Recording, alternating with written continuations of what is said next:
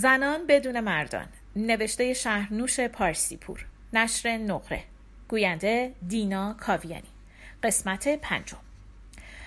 داستان خانم فرخ لقا دیوان گلچهره قبلا در مجموعه 80 سال داستان کوتاه ایرانی گویا شده است.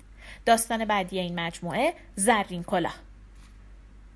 زرین کلاه 26 ساله و فاحشه بود. در شهر نو کار می‌کرد. خانه اکرم طلا اکرم هفت دندان طلا داشت برای همین بعضی ها او را اکرم هفتی صدا می زدند. زرین کلاه از بچگی آنجا بود. سالهای اول هر روز و هر شب بین سه نفر الا چهار نفر مشتری داشت. در 26 سالگی مشتری ها رسیده بودند به رقم 20 نفر، گاهی 25 نفر و گاهی 30 نفر. زرین کلاه از فشار کار خسته شده بود.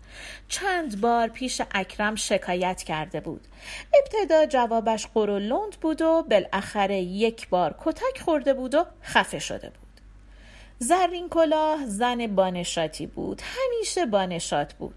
چه آن موقع که بین سه نفر الا چهار نفر مشتری داشت چه حالا که باید تا سی نفر را هم می‌دید. همیشه بانشات بود. چاشنی شکایت هایش هم همیشه چند شوخی بود. زنها همه دوستش داشتند. ظهرها وقتی با هم نهار میخوردند زرین کلا شوخی را از سر می‌گرفت دور سفره قر می‌داد و میرخسید و زنها از خنده ریسه می‌رفتند. چند قصد قصد کرده بود از خانه برود. زنها جلویش را گرفته بودند. می‌گفتند اگر زری برود خانه سوت و کور می شود شاید همین زنها اکرم هفتی را برای کتک زدن تشویق کرده بودند. زرین کلا هم به واقع هیچ وقت قصد نداشت برود. چون اگر از این خانه می‌رفت لابد باید یک راست می‌رفت به خانه دیگری. یک بار در نوزده سالگی ممکن بود برود که خواستگاری پیدا کرده بود. یک عمله جاه طلب که خواب بنا شدن می‌دید و به زن کارآمدی احتیاج داشت. بدبختی پیش از آنکه تصمیمی بگیرند کله مرد در دعوایی با بیل به دو قسمت شد. زرین کلاه هر چند گاهی شکایت می کرد اما سرنوشتش را پذیرفته بود.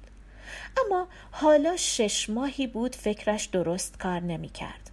مشکل از اینجا شروع شد که شنبه ای صبح از خواب بیدار شد. آب خورد و آماده شد تا صبحانه بخورد. اکرم هفتی داد زد زری مشتری اومده خیلی عجله داره صبح زود همیشه مشتری کم بود خیلی کم مگر آنها که شب مانده بودند و هوسکی در صبح به سرشان می‌زد زرین کلاه آن صبح شنبه فکر کرد. خب به درک که مشتری اومده. اومده که اومده باشه. دلش می‌خواست فکرش را داد بزند که به جای او اکرم هفتی داد زد. زری با تو هم میگم مشتری اومده. زرین کلاه از خیر صبحانه گذشت یا در لحظه گذشت.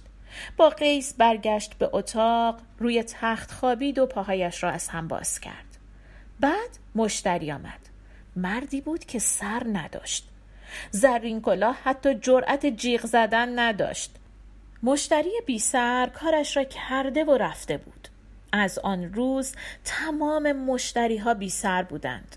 زرین کلاه جرأت نداشت با کسی از این واقعه حرف بزند. ممکن بود بگویند جنی شده است. خبر زنی را داشت که جنی شده بود و هر شب ساعت هشت شروع می کرد به عربده زدن. این ساعت حمله جنها بود و همین چند سباهی مشتری ها را از خانه تارانده بود تا که زن را از خانه بیرون کرده بودند. زرین کلاه برای اینکه مثل زن اربده نزند تصمیم گرفت هر شب ساعت هشت آواز بخواند. شش ماه بود این کار را می کرد اربده هایش را آواز می خواند. بدبختانه صدایش دورگه و بد بود. تارزنی گفته بود پتیاره تو حتی نیم دنگم صدا نداری. آخه سر ما رو بردی. از پس این حرف هر شب به پاشیر می‌رفت. آنجا به اندازه نیم ساعت آواز می‌خواند و برمیگشت. اکرم هفتی این واقعه را ندیده گرفت. به هر حال زن تا سی نفر را راه میانداخت و با نشاد هم بود. همیشه با نشاد بود. بعد دختری را به خانه آوردند. پانزده ساله بود و بی حد محجوب. زرین کلاه یک روز او را به اتاقش برد. گفت بچه من باید چیزی به تو بگم. باید به کسی بگم. میترسم آخر دیوونه بشم. یه رازی تو دل دارم که داره بیچارم می‌کنه. دختر گفت البته که آدم باید رازش رو به مردم بگه. مادر بزرگم می‌گفت حضرت علی که بیچاره نمی‌تونسته با مردم حرف بزنه تو بیابونا سرش رو تو چاه فرو میبرده و برای چاه درد دل می‌کرده. زرین کلاه گفت بله همینه. حالا به تو میگم. من همه رو بی سر می‌بینم. یعنی زنا رو نه. مردا رو. همشون بی سرن. سر ندارن. دختر با محبت گوش می‌داد. پرسید واقعا همه رو بی سر می‌بینی؟ زرین کلاه گفت بله. دختر گفت خب شاید واقعا سر ندارن. زرین کلاه گفت اگه واقعا سر نداشتن بقیه زنان باید متوجه می شدند دختر گفت راست میگی والا. اما ممکنم هست که اونا هم بی سر می‌بینن. منتها مثل تو جرأت ندارن بگن. پس با هم قراری گذاشتند که هرگاه زرین کلاه مردان را بی سردید به دختر اشاره کند و دختر هم اگر بی سردید به زرین کلاه اشاره کند. زرین کلاه همه مردان را بی سردید و دختر با سر. روز بعد دختر گفت زرین کلاه بلکه باید نماز بخونی نظری بکنی. شاید بتونی سر مردا رو ببینی. زرین کلاه دو روز از اکرم هفتی مرخصی گرفت. بلند شد و رفت به حمامی در محله. به خلاف همیشه نرفت به عمومی که با زنها حرف بزند و شوخی کند. رفت به نمره. دلاک گرفت. سر تا پا خودش را شست. دستور داد او را سه بار کیسه بکشند. دلاک از نفس افتاده بود و از تمام منفذهای بدن زرین کلاه خون بیرون زده بود. باز هم قبول نداشت برای نماز خواندن پاک شده باشد. دلاک عاقبت به گریه افتاده بود گفته بود زن بیچاره مثل اینکه داری دیوونه میشی.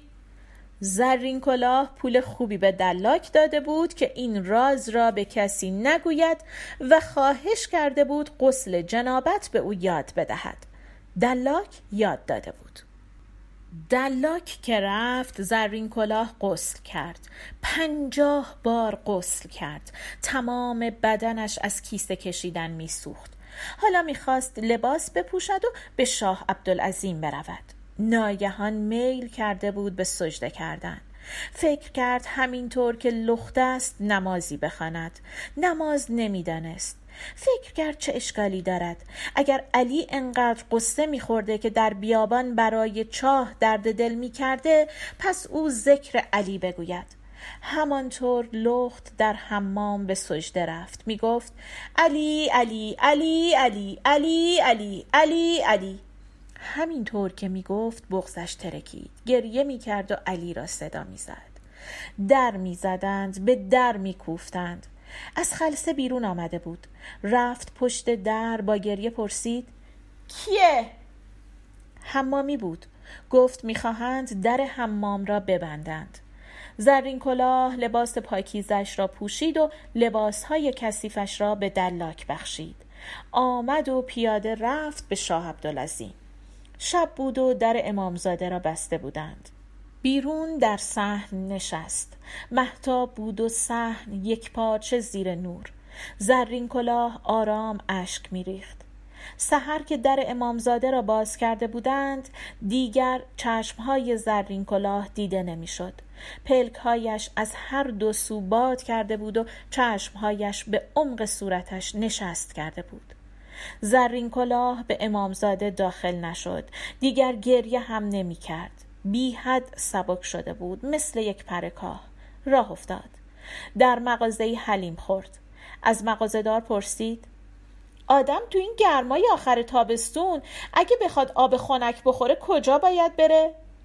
حلیم فروش با تأثیر به چشمهای در هم رفته زرین کلاه نگاه می کرد. گفت کرج بد نیست. هیچ دیگر از صورتش پیدا نبود. یک وقت خانوم بوده است. زن کوچکی شده بود با بیست و شش سال سن و قلبی مثل دریا. رفت به کرج دو دختر روی جاده.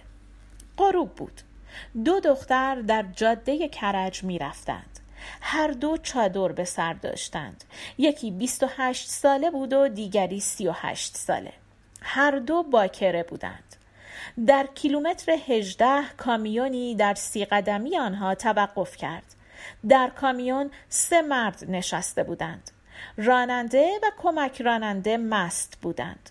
مسافر مست نبود و گهگاه مجبور بود فرمان را به راست یا به چپ هدایت کند تا تصادمی رخ ندهد.